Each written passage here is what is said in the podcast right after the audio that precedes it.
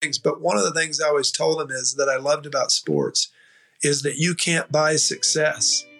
There is there is no amount of money that can make Jerry Jones, you know, kid an NFL player. He's got to earn it, right?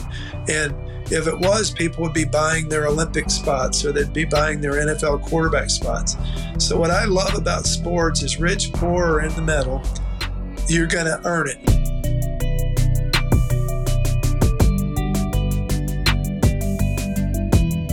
The, uh, but no, you sound really good. You look good. And, um, if you sold $2 million, that was a hell of an income you made, right? I made 350 on the 1099. So yeah. last year it was it was good. 22 years old, it was good. We have a decent residual percentage, so I was getting about 2% off of all of the business sold underneath me as well in a residual form and since we sell whole life, which some people are opinionated on, it's you know, I'm I, am i am always very transparent with people. That's how I was able to sell very well myself. I'm like you know, if I wouldn't put more than 300 $400 a month into whole life, I feel like if you're starting to move around with that much money to, uh, to put into your insurance, you should start to invest into different products, you know, term and uh, the index universal investment products, certain things like that. But I've always been very honest with clients that I do meet that are over that six figure mark that want to put $500 plus into it. But I've met individuals that are, uh, who do they listen to? The spiritual guy, and he preaches term so hard. One of my biggest rebuttals uh, A.L. Williams. He's one of them. Williams.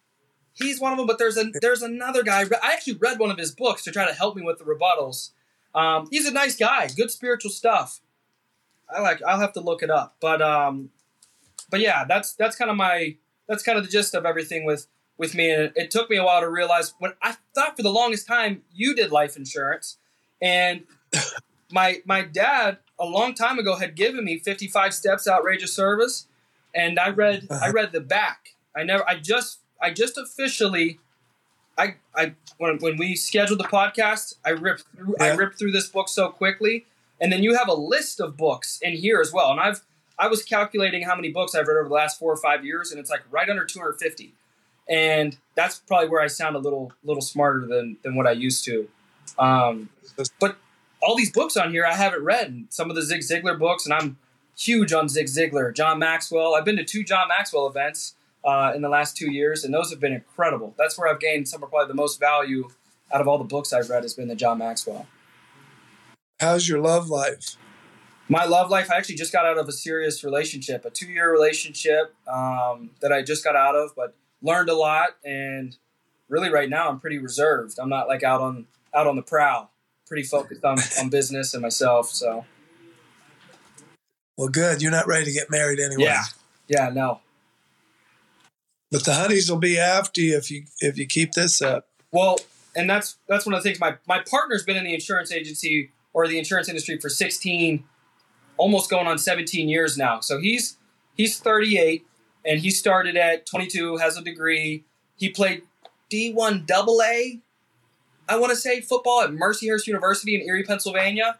He's from Youngstown, mm-hmm. Ohio. He grew up with Maurice Clarett. He's really close with Jim Tressel, so I've got to meet Jim Tressel a handful of times and kind of get some one-on-one development and coaching from from him. He actually connected, you know, my my my partner. I just call him CEO because he's he's like you. He's a big insurance honcho. You know what I mean? And uh, he's plugged in with with all these guys, Ryan Shazier, and and just kind of that sports sports background. But he's been doing this for 16, 17 years, and he's really the reason why I'm I have so much success because I just took everything he said and I just did it. And I did it with that Southern mentality. I can remember, you know, wrestling practices that, that you would hold. And I just remember everybody being, being just zoned in, even at a young age, we were just zoned in. We worked hard and there was a lot of belief. There was a lot of passion. And that's, I just, I took that and brought it, brought it up here. I did try to wrestle my eighth grade year and the head tosses did not work in Western Pennsylvania. Well, you know, you were, um, yeah, Pennsylvania is really good wrestling. You were really, really good at your age. Um, you might have had, you know, more talent than Lane, and I, I, just remember you as having unbelievable talent early. Yeah, but part of that you're tough from boxing. Yes. Um, did, did are you familiar with where Lane is these days? I followed. I just followed him. He's in Arkansas State. Yeah. So he he's played three years at Arkansas State, and it's been a good career, but it's been a little crazy. You know, we had first year he won a bowl and was MVP of the bowl as a freshman. I was watching. I was watching the game. I was watching that game. And then he came back the next year, and they rotated the quarterbacks during the COVID year, even though he had the better year. And then last year, that coach left, and we got a new coach, and he promised to transfer the starting job, even though Lane led the entire conference in passer rating and stuff like that. Lane ended up getting the job back, but this was a Florida State transfer. But he just he told Lane he was bringing him in as a backup, but he'd already promised the job because Lane beat him out every day in practice. But he ended up starting, say, eight of the 12 games last year, but he's transferred to Texas State and he'll, that coach has coached 10 NFL quarterbacks. So following this year at uh, State, he ended up being a four time high school state champion in wrestling. So wow. had you uh, used the Bluebirds, you would have been too. So um, I always think about that. Yeah. Um, but you're going to make up for it in business. So what? Uh, very impressive. Well, just hit me with what you want to do. Yeah, absolutely. There's a lot of things that well, I was blown away from. I remember reflecting, and I I was honestly really surprised that that you responded to me, um, just because I knew how successful. I didn't necessarily. I guess I didn't know the complete depth of how successful you were as a kid, but I, as I when I was a kid and growing up and being with the Bluebirds and everything like that, but I didn't know it was insurance. And, and when I started to put two and two together as I was getting older, and it was almost kind of like a rich dad, poor dad. You know what I mean? Almost, and but like a different version. You know, for for me, like a like you know, just just kind of the putting two and two together and seeing the legitimacy of of your hard work and and just everything that you put together. And I read the story. I went to your company and read the summary of how you started out with a 500 or 1,000 square foot building. But as I'm reading through everything, it didn't really like where was the transition from college into insurance? You went did you get your life and health and just how did you how did you start off as, you know, a sales rep and build up into your insurance industry that you're you're an owner now? So you know yeah, so when I was in college, I was a three sport athlete. I played soccer, wrestling, baseball. And I was the kind of guy that was the hardest worker on every team. Yep You know, the captain of the team or a leader, but not necessarily the best player. Yeah. Uh, because, you know, there were some guys that were always better. You know, I never was intimidated by them or anything like that. I, I thought I could do it. I just thought they had more experience or better youth preparation. And so I caught a lot of people and passed them in college. When I got out of college, um, you know, I was like everybody else. I wanted to I wanted to keep playing or be a pro athlete or do something, but um, I got a job. I, I got I interviewed for all these jobs, and I got a job selling computers, and I was the first employee hired. So literally, it was a company where I was the only employee, and that there were three investors that were going to start a computer company. And we sold Epson and Kaypro computers, and I didn't know I was a salesman. You know, you don't really know you're a natural salesman until you are. And you're a natural salesman, I can tell by looking at you, but you may not have known it. You kind of learned it at the dinner table from the gift of gab, maybe your parents had, et cetera. My dad was a college president and was a very good communicator. But for me, I think it was the combination of sports competitiveness with good communication skills. So I go to work for this computer company, and we go to um, downtown to Little Rock State House Convention Center, and they were having a computer, um, oh, what's a convention there, and they had you know hundreds of computer companies there, and I I had a booth, and there was another company in town that sold Epson and Kaypro computers, and they they'd been in business for a while. They had you know ten or twelve employees, and I had one, and so we were in direct competition at that booth. You know, like they go to their booth and they go to my booth. They'd have three much older people. You'd have a 22 year old kid like you sitting at the booth. And I didn't know I was a salesman, but at the end of that convention, I sold 10 times more computers than they did. They would come to their booth and my booth and they keep buying from my booth. And the reason why was I would tell the people that I, if they bought a computer for me, I'd deliver it to their house, I'd set it up, and I'd train them how to use it. And nobody's going to do that, you know, when you're buying a computer. But sold a bunch, and my three bosses that were the investors said, "Son, you can sell. Did you know you could sell?" And I was like, "I really did." And so I worked there for six months. I was on a 33% commission on whatever I sold. And back in 1984, I was making four or five thousand a month, which would be like making two hundred thousand, you know, right out of college. You know, you you just said you did more than that, which is amazing, but was at least that. And but I didn't like it. I missed the sports. And I went to Notre Dame after that and I coached baseball and I coached a semi pro team and I was going to get I was actually a player coach and I was going to get my master's and then I realized that it wasn't that I didn't like the work in Arkansas or the people. It was just the reality that I was no longer on my sports teams forever. And so Blue Cross Blue Shield called me and gave me a job as a Blue Cross sales rep. And that's where I got into the insurance business. And back then in 1984, they paid a $45,000 salary with a company car, and I made I made 90 grand my first year. Um, and was Blue Cross's top salesman and then was for seven straight years. And after those seven years, I just realized I wanted to have all the options. I wanted to be able to have every carrier um, and be able to have the right fit for every solution. So I started my own agency when I was 28, and it wasn't to make more money, it was to be able to win every time. In 1989, Blue Cross averaged a 50% rate increase. And in 1990s, when I started my agency, where I could always, if somebody gave them an increase, I could go somewhere else. And we grew so fast because we answered the phone 24 hours a day. We answered it in three rings. We gave outrageous, yeah, all the things you read about in the book.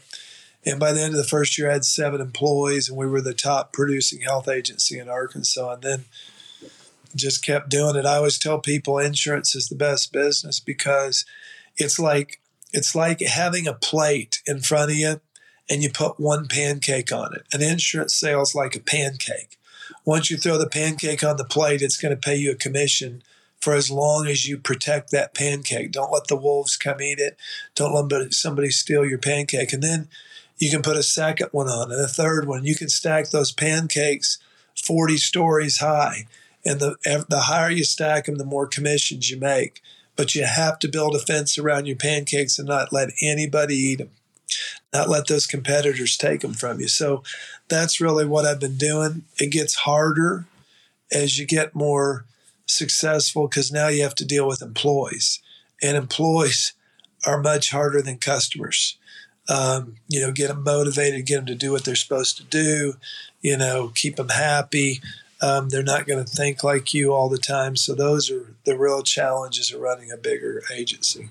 And that's one of the things that burn me the most. The last two years have been my biggest acceleration in leadership, and it's trying to balance my individual desire to win and per, I guess almost portraying and um, kind of really almost being too my leadership style I, I, noticed as i reflect over the last two years where i lost the most was being too aggressive and trying to force people to want to win. Because for me, stepping into ownership or any promotion, uh, for for my experience with the insurance industry, it's it's been quick, but but it's never been about the money. I grew, you know, once both my parents were away, it, you know, we we had a little bit of money, and then we had a way when with my mom, you know, it was food bank lines and lights off and no food and just drink water and you know what I mean, and that was the solution to everything. And it's like now to you know, there's more than enough money. You know what I mean? So, but like my desire to win, which I feel like I got to give so much kudos to to my dad and to, to, to being a part of the Bluebirds program because those those years when I was down there from it was like eight to ten when my mom was away. It, I mean, it was a sport every day. Like every time we were doing something, whether it was baseball, it was football, it was wrestling, it was boxing, and it was just beating into my head of just the process and winning and just it, I think that that's probably the number one reason why why I've had you know some success now you know, late, later on now in, in, in my life and in this industry. But I think that's probably the biggest thing that bit me. Did, did that affect you at all? Because that's where I got it from. You know what I mean? From from your from your programs and your coaching of having that desire to to win. You know what I mean? And I I felt it through the like when I was reading this book. It was almost like not reading the book. It was like I was like rewatching like a movie of like seeing you on on the sidelines and like even if we were playing you and just watching how passionate you were with with Lane and, and with your kids and all of them successful to, to my knowledge. You know what I mean? So, you know, how did you balance that well, business? Well, when when we get done with this, be sure to send me an email and I'll send you the book Between the Ears: How to Think Like a Champion, which is the I wrote, and it's about all the sports stuff out at Bluebird. So I think you'll enjoy that. But as I'm watching you I think you're going to be really successful for a few reasons. Number one, your dad did have good people skills and the gift of gab. He just, he never really did it with me, but you know, when you said I, I sell a lot of insurance because I'm transparent and I don't try to overdo it, some people just take that fork in the road and they go the wrong way when, and they think they're going to do better that way instead of just being straight and you can love with that. You know, we got to forgive him for that. Okay. You know, somehow, some way, somebody didn't help him see that. Or maybe, you know, when I think of him, it's like when I heard the things that occurred, I'm like, he was just trying to be too much, too quick. And, you know, I don't know who he was trying to impress or where that insecurity came to do that, but somehow it was coming. Maybe it was trying to live up to other relatives or to a father or whatever it might be. But um, you now have an inner desire, whether you realize it or not, from growing up broke, growing up without the lights or without the food to make sure that doesn't happen. And that inner burning fire when someone has it, it's really a huge advantage and it's hard to ever, you can't just give it to somebody.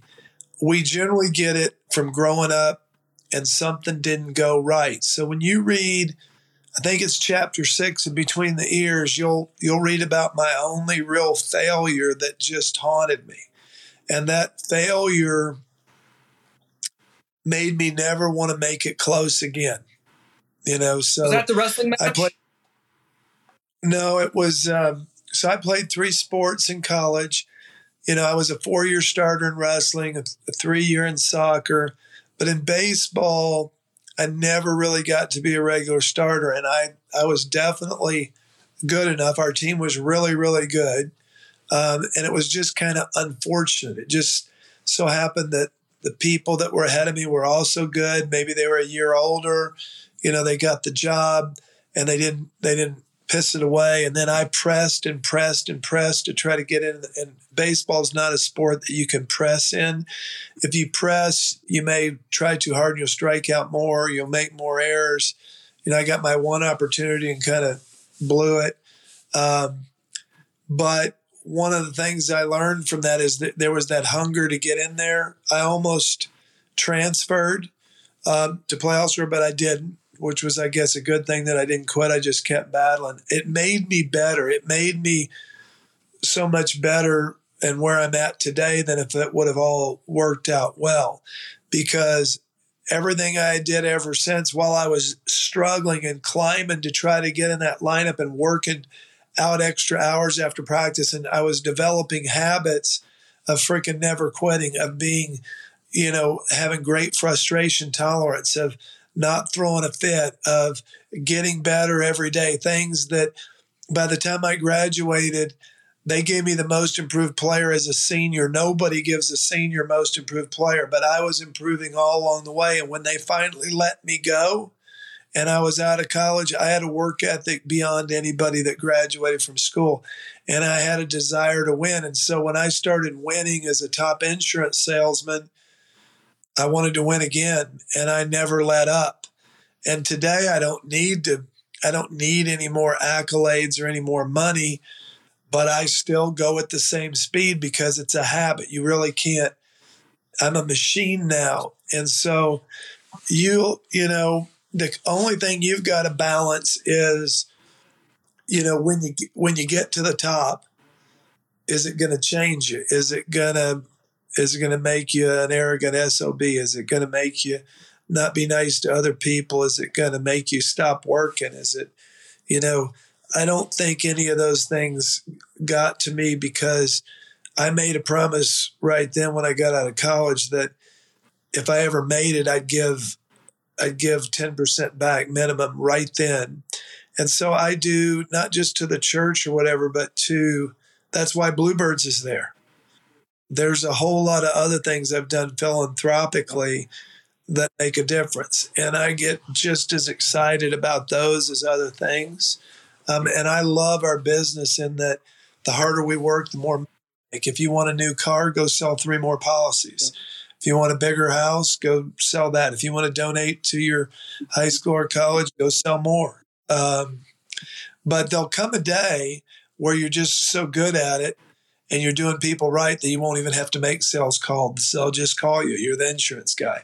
And that's really kind of where I'm at is I I I have a to-do list right now that I couldn't complete in a month if if I had nothing else added to it. You know, it's just I just have so much stuff in the hopper. I'm just trying to, you know, click them off. So, um, you know, I would tell anybody I have I have more to do lists than anybody. You know, a personal one, a business one, a, goals one, things that I want to really accomplish. Um, I have a top ten, the ten things I want to get done this year.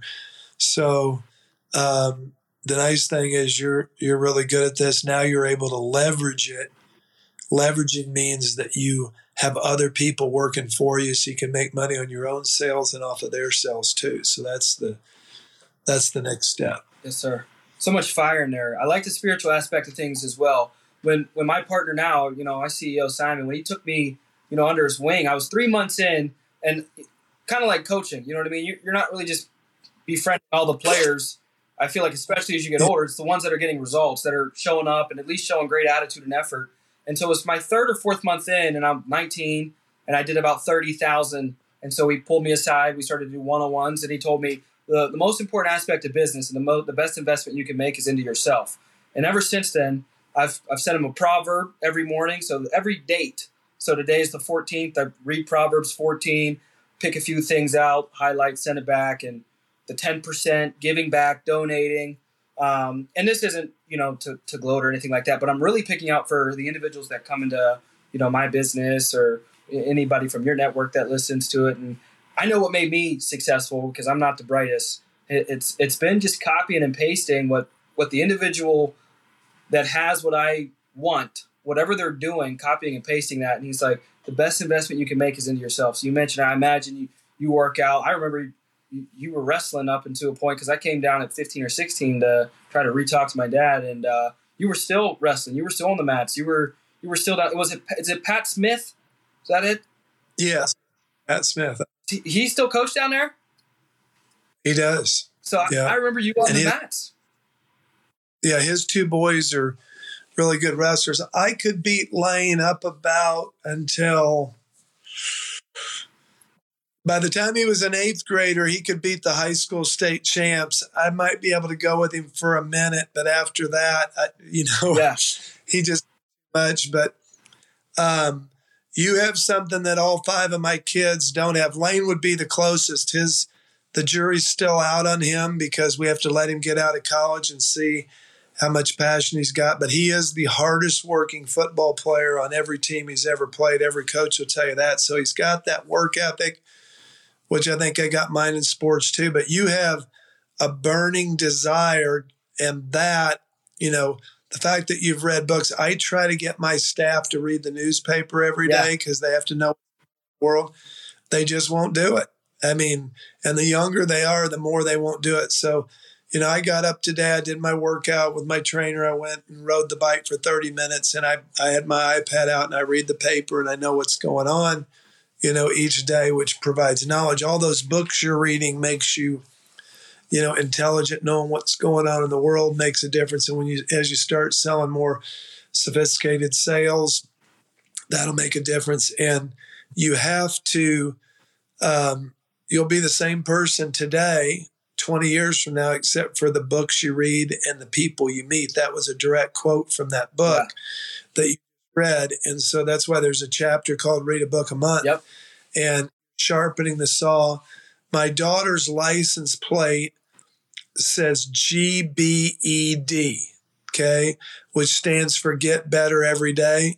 So I want her every time she gets in the car to see that Lane's license plate says AB AGK, which stands for Always Be a Good Kid, because I knew he was going to be successful.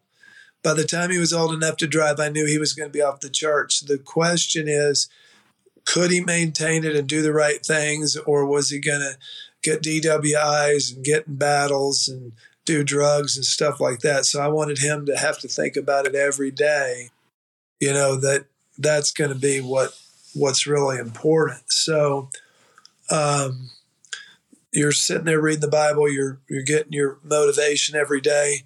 Zig Ziglar says motivation's not permanent, and neither is bathing. You better take day. That's right.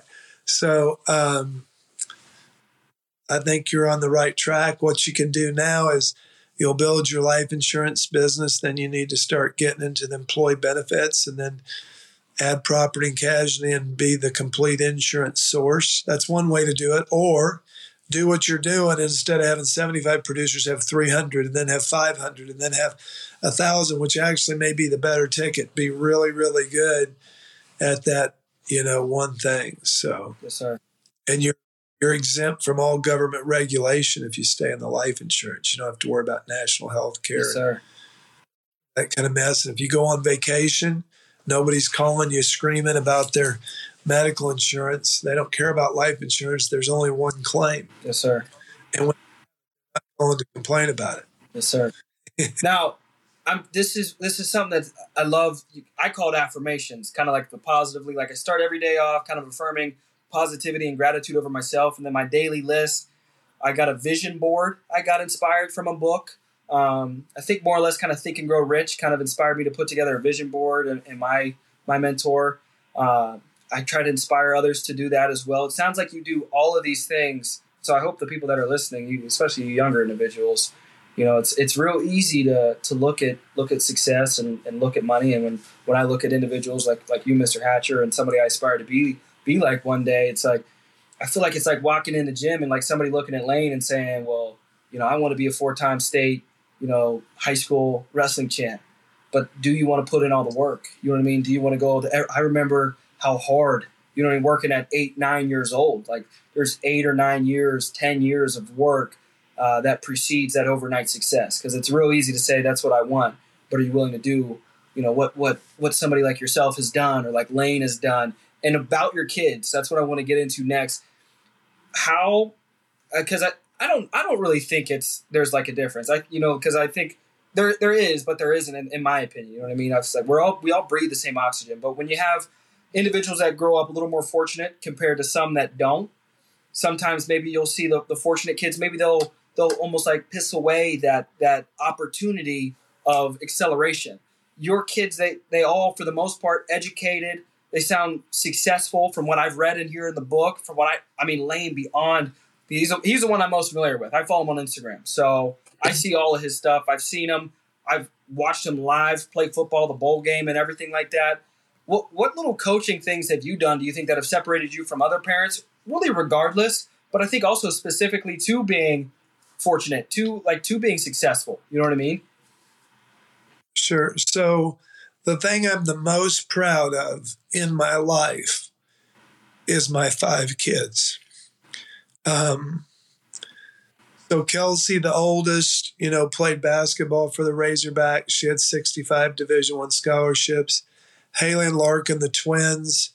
One, Haley was a, a two-time All-American, a three-time Conference Player of the Year in soccer.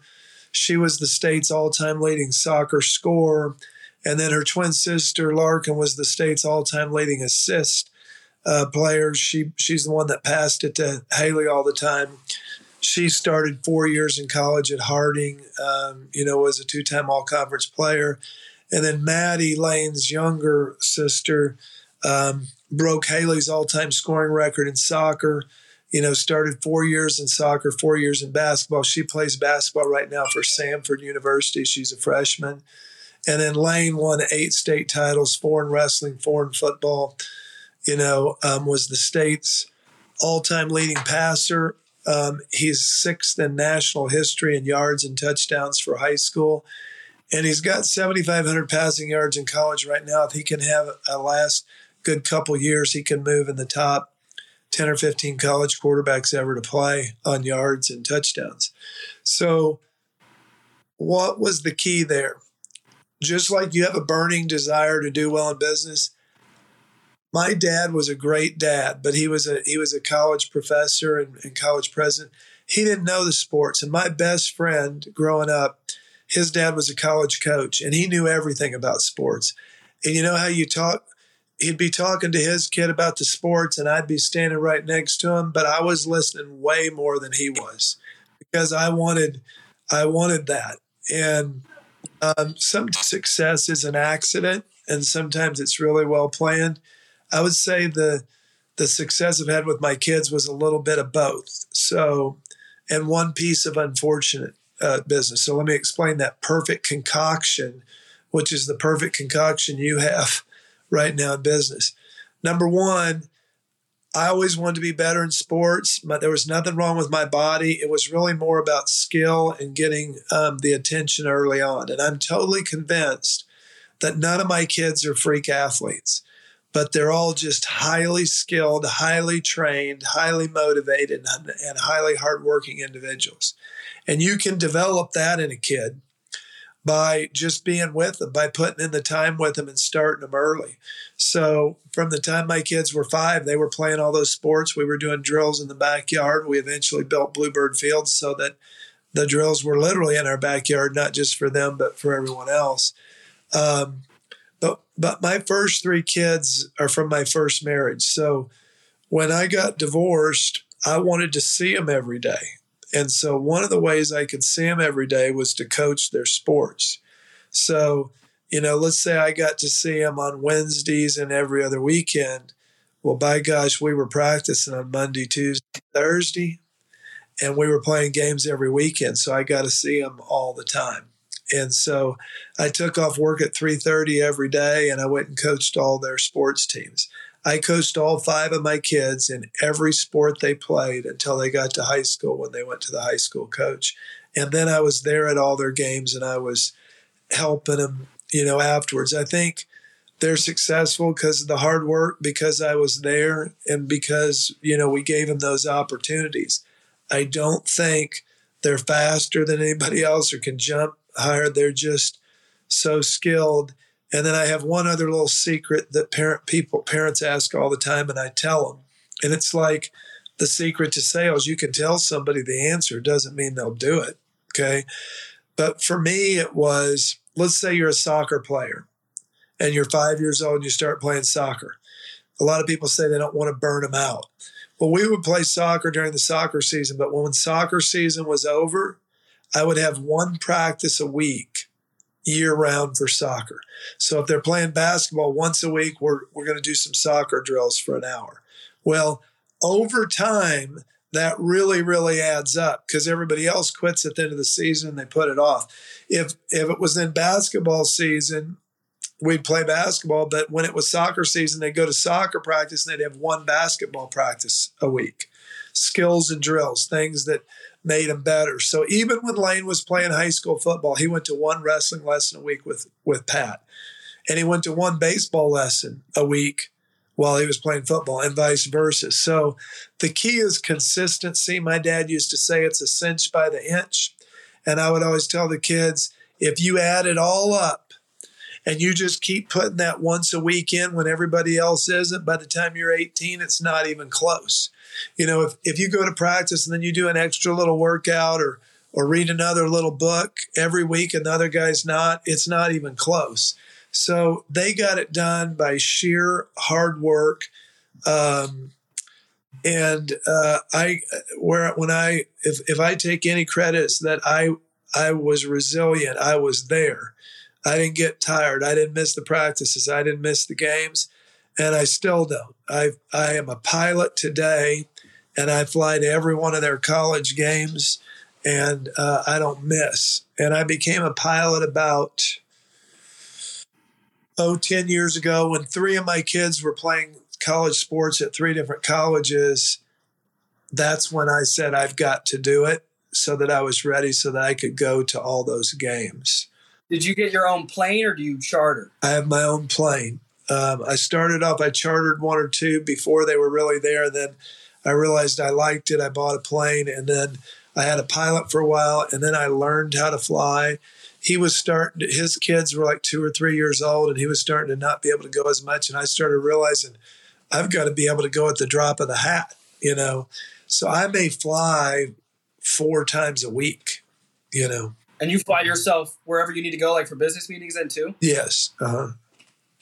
Yeah. That's that's been a real. Um, I, you know, I don't fly for fun. Fun. It's um, it's about just getting there, saving time. So last night I flew to to uh, North Carolina. I'm always home in my bed at night. Um, and it's a real weapon because at the end of the day, it all gets down to you've got eight hours in the day to work or 12 or whatever you want to do. I got the same. If it, it, that's just a time machine to me. Yeah. Now, the name of the podcast is Adversity Kings. And I got it from my fascination of individuals being able to overcome adversity. And so for your children and yourself to show up to a practice once a week and consistently year in and year out where do you think you know obviously it's the the highly motivated but again it's like the bath where did they get that you think is it a combination of you leading from the front when like life is hitting you and you guys maybe it's you know you know um, issues you know at home somebody passed away or you know where did they get the, the that that grit to keep fighting through that pain obviously I could see with Lane with with the wrestling, that's all it is. You just got to fight through that pain. You know what I mean? But like through life, as they are coming up and where they're at now, was it just a combination of them seeing you do it, or like how are you teaching and duplicating that into your into your kids and if not other people? So I may not know the answer to that exactly, but here's my theory. So adversity kings, you had one kind of adversity. Okay and that was not growing up with a ton, you know, having, you know, fractured relationship with the parents at times. My kids grew up with a different kind of adversity. And John Smith, who's the head wrestling coach at Oklahoma State, told me once, he said, Greg, the most impressive thing about your kids is that they have hunger and desire when they come from an affluent family. He said that's the hardest thing to do. And what I used to always tell my kids first of all, kids kids may know if they're they they know if the, if it's hard to have something to eat on the table or if or if the light bill's not paid. They don't really care at eight or ten years old whether their parents have a lot of money or a little money, just if they can provide those things. But one of the things I always told them is that I loved about sports is that you can't buy success. There is there is no amount of money that can make Jerry Jones, you know, kid an NFL player. He's got to earn it, right? And if it was, people would be buying their Olympic spots or they'd be buying their NFL quarterback spots. So what I love about sports is rich, poor, or in the middle, you're going to earn it. Now I can I can help them, give them more opportunities. If you remember, I thought we flew you on a plane we went to, to a wrestling tournament. I just yeah, I just wasn't the pilot at the time, but I learned between that time. But the the point is we we gave some opportunities to be able to take you guys better places but in the end of the day i can't go out he has to go out there and win it. And so that's what i love with the sports. The other thing i would tell any parent is parents you'll hear some parents even really successful athletes parents say this well i don't want to burn them out. I'm going to let them choose their sport. By the time you let them choose it's too late in most situations now, let's say you they choose football. Football does not require skill like tennis or golf or a baseball pitcher. at any position other than kicker and quarterback. The rest of them are just athletes who can run fast, hit hard, you know, that kind of thing. But you can't wait till you're 12 and say, well, they decided they want to play tennis. They're never going to make, you know, the pro tennis tour because there's somebody that's been playing from five to 12 and you're almost fully developed on your skill set by the time you're 14. So I just got him, I had to decide something. I decided soccer and basketball for the girls. I decided wrestling, football, and baseball for Lane. I could have just as easily put him in swimming or bowling at five. Um, but if I had waited till they made up their mind, it would have been too late. And it just so happened that if you give them a good opportunity, give them good coaching, and they're going to probably like it. And people like things they're good at. I don't know very many people that are absolutely great at something and say, I hate it. I'm the best tennis player in the world and I hate tennis, you know? So I just put them in things and tried to keep them busy. They did gravitate maybe to one sport a little bit more than the other. But my deal was, I don't want you to work when you're a kid. Like a lot of people want them to get a job when they're 14. I'm like, guys, you have one chance to play sports, and I want you to play them now, and I want you to play one every season. And as long as you do that, I'll take care of everything else. So that would be the opportunity I gave them. None of my kids ever quit their sport, went to work at Kentucky Fried Chicken or McDonald's. Like, give them a good coaching on like not to quit. Was there keep pushing, don't quit? with with Lane never. Okay, boys are easier than girls. Okay, uh, with the girls, um, there were a couple times uh, maybe in in running. Uh, running was a hard one because I forgot to tell you my girls ran cross country and track, and they were really really good. Like probably their most natural sport. So I just said somebody that's really wins at everything may not, they never say they hate it. Well, Kelsey and Haley both won every race they ran from, say, sixth grade to ninth grade. But when they got beat for the first time after a string of, say, 70 victories, they were darn near about ready to throw in the towel. It's kind of like if you get, if it comes easy too early, and and you are good at it, then when you lose, you feel like you're a failure. It's almost better to to lose, lose, lose for a while, and right at the end get the wins. But running's hard. You know, it's painful. You know, um, Lane would tell you that in the end, he's so glad he wrestled, but he probably wouldn't want to wrestle in college because it's a painful, you know, cutting weight, tough sport, you know, compared to being the quarterback in football. But but some people are masochists. I'm a masochist. I love running road races and being about ready to throw up and knowing I ran Is that what the that's wall. called? I love So that feeling. Yeah, yeah. But my kids, uh, my kids had that toughness, but you know, they probably didn't want to do it forever. And then sometimes you're on a bad team or a culture team or bad people on the team. Um, or they, they they think they want to concentrate on one sport. And I tried to convince them, hey, stay in there, okay, and finish this. You'll you'll never regret it. One of my daughters, Maddie, um, became she was really good at basketball and soccer, but she was also a world class horse rider. So she went to the Olympics for the Youth Olympics when she was a junior in high school, and she she took a she took fourth in one event and won the gold in the other. And when she came back, she said, "I don't want to play sports in college. I want to ride horses." And I I tried to tell her, "You need to play." sports while you're in college. It's the only chance you'll get. You can ride those horses the rest of your life. But she wanted to be an Olympian in the horses. So she went to college her freshman year at Samford University in Birmingham because there was an Olympic gold medalist there that was going to train her. And she trained on her horses. But when you're a horse rider, it's a very lonely, nomadic life. So you get in the horse uh, trailer and your truck and you drive to all these horse shows and you're you're the only one there. There's no teammates, and you're competing against older people from all over. And she did that for a year.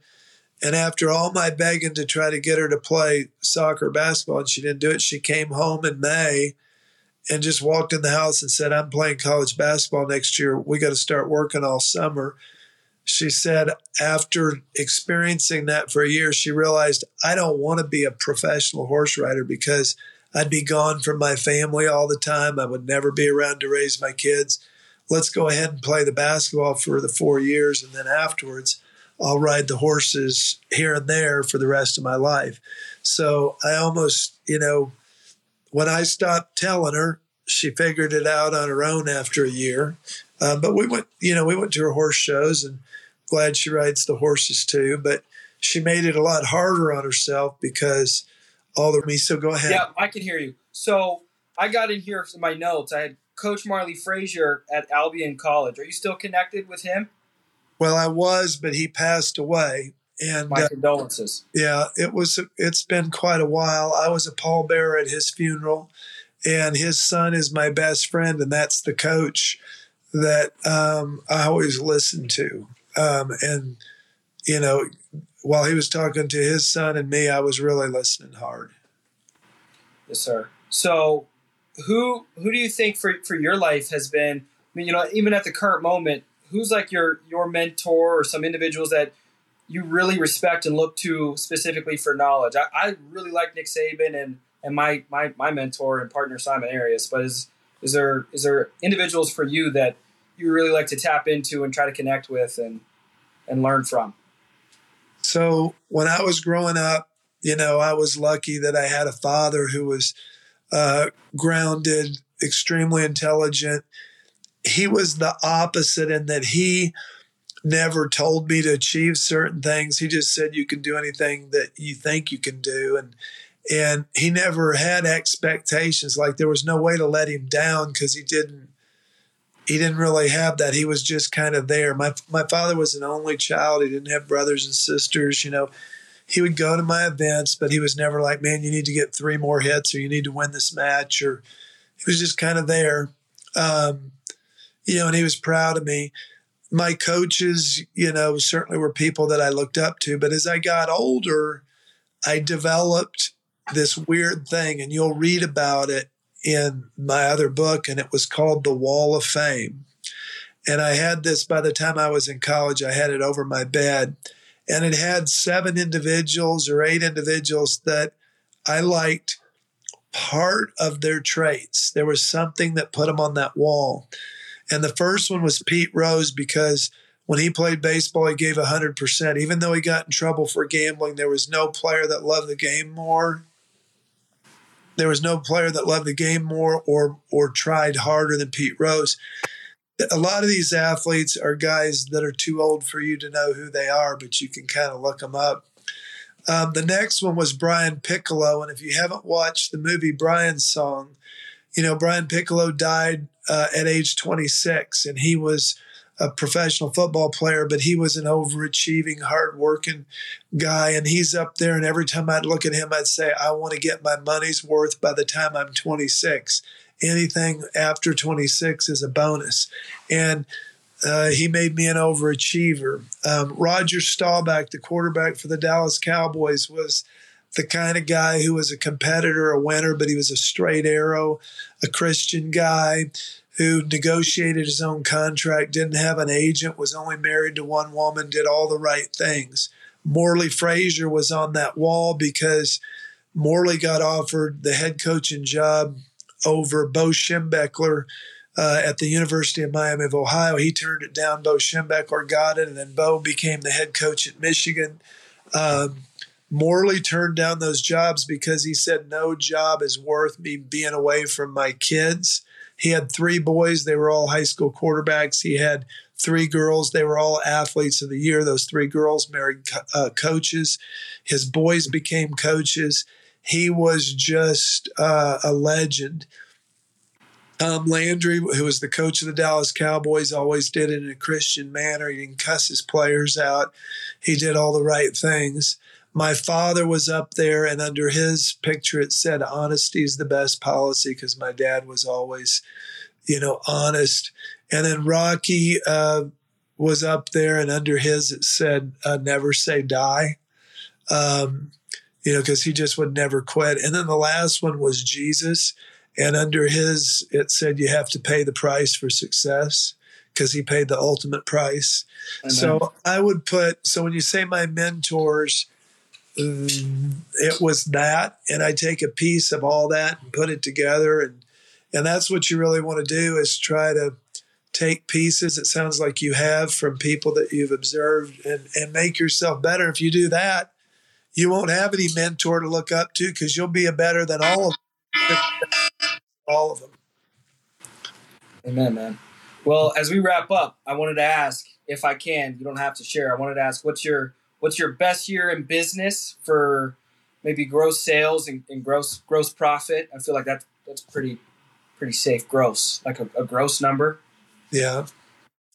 Um, you know, in in uh, Arkansas business, always asks for those numbers. You know, like the biggest insurance agencies. I never turn mine in. Yeah. But I, I will I will say this, you know, there's a thing called EBITDA, which is your net profit, you know. And um, we've we've done as as much as 15 million. Um, if you take if you take you know total sales um, I mean, it, it'd be, I don't really keep track of it that way. So it'd be about 300, 400 million. Um, so I guess the best thing we like to say is we're the largest organically grown benefits insurance agency in the United States.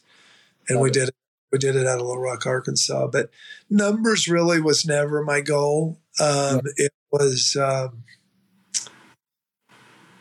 I, it, you know, it was really just getting up and and competing and doing the best job you could. And one day it it turned out to be, you know, pretty successful. Now I really work um, to protect my friends and family that work in the insurance agency, and I probably will never retire. Do you still do 7 a.m. meetings? The book said you were doing 7 a.m. meetings? Yeah, that's a good question. So when I when I started the agency, I did it five days a week at 7 a.m. I was a maniac. I was 28, and all my employees were younger than that, so they weren't married, they didn't have kids, they didn't have those things. As time progressed, those meetings had to go back to eight o'clock, and then they had to go back to 8:15, and then 8:30 because the moms were dropping their kids off and uh, to school. We used to try to start them at eight, and I'd get frustrated because somebody come in 15 minutes later, 10 minutes, and we'd have to wait for everybody. Now we've gotten so soft that our meetings are Monday at two o'clock, and I do it like come in, get your stuff done Monday, and then I'll I'll do it Monday at two. In the beginning, we did them daily. Now we're down to once a week. And they're kind of ongoing training sessions going over all the things good or bad that people can learn you know during the week. Love it. Well i don't i don't want to take up any more of your time. I think this is so, so there's so much value in there that you know i could go on and on and on and on and uh, i've just i've learned so much the book i gave to I, I, got five i could only find five or six copies so it's it's like sold out um, but I, I, got enough for some of our core leaders. Email and I'll send you however many copies you want. So just send me an email and then I'll send you that uh, between the ears. You know, when we were doing this pod, I didn't know it was you. Somebody else, it seemed like, just contacted and said, Would you do this? And then I think I had a mix up on the time the first time. But when I yeah. saw you, I did. Uh, you look when you said Tristan, I looked. I said that looks like uh, Tristan Nelson. So yeah. um, probably the best part of doing the podcast um, is seeing how successful you've turned out. So, congratulations. Thank you very much, sir. Thank you for the seeds you planted in me and uh, just the inspiration that you are to so many people. Would love to. I just had a a D1 kid on from from Ohio. You said Miami of Ohio. I just had a wide receiver on from there. So I don't know if I, I know there's different things with NCAA, but if Lane Lane would uh, would consider getting on, that'd be really cool. Would love to see his side and his perspective really any of your kids with, with their success. So um, again, thank you. Lane would help you out. He'd probably be good. It'd probably be nice for him to see how well you've done. His, um, I'll, I'll, text you his uh, number. Perfect. So and I'll include his number and you can set him up sometime. Perfect. Well, thank you, Coach Hatcher. Uh, Okay. Maybe one day I'll come back down for uh, wrestling camp. I, I've I got into jujitsu. I, I tore my meniscus last year, so I got into jujitsu. I'm about three years in. I don't know if you know anybody that does that. Yeah, I do. You can get these wrestlers and put them in submission holds. Yes, I, I love it so much. I love it so much. Well, have a blessed day. Thank you so much, Mr. Hatcher. Uh, again, thank you. I think that's how you're selling all that life insurance. You go in there and you jujitsu them and put them in a submission until they buy. I've gotten pretty. Yeah, we we we had a part of my culture. I don't know. I, I don't know if I could really put it out there, but we had some mat. I had mats in my office. I opened up my first office in Lincoln, Nebraska, and I have mats in our office. We have waivers and certain things like that. But that's how I tore my meniscus. I taught a, I taught leg locks to people, and you're not really supposed to do that in your first few years. And I I had one of the bigger guys that I hired uh, rip my meniscus in half. It was a bucket handle tear, and I went a whole year. I tried stem cells, and it didn't work. I just did a minute. Uh, they removed seventy percent of the meniscus. Yeah. Sorry to hear that, but glad you got it fixed. All good. I'm getting back on the mat soon. All right. See you, buddy. All right, coach. See ya. All right.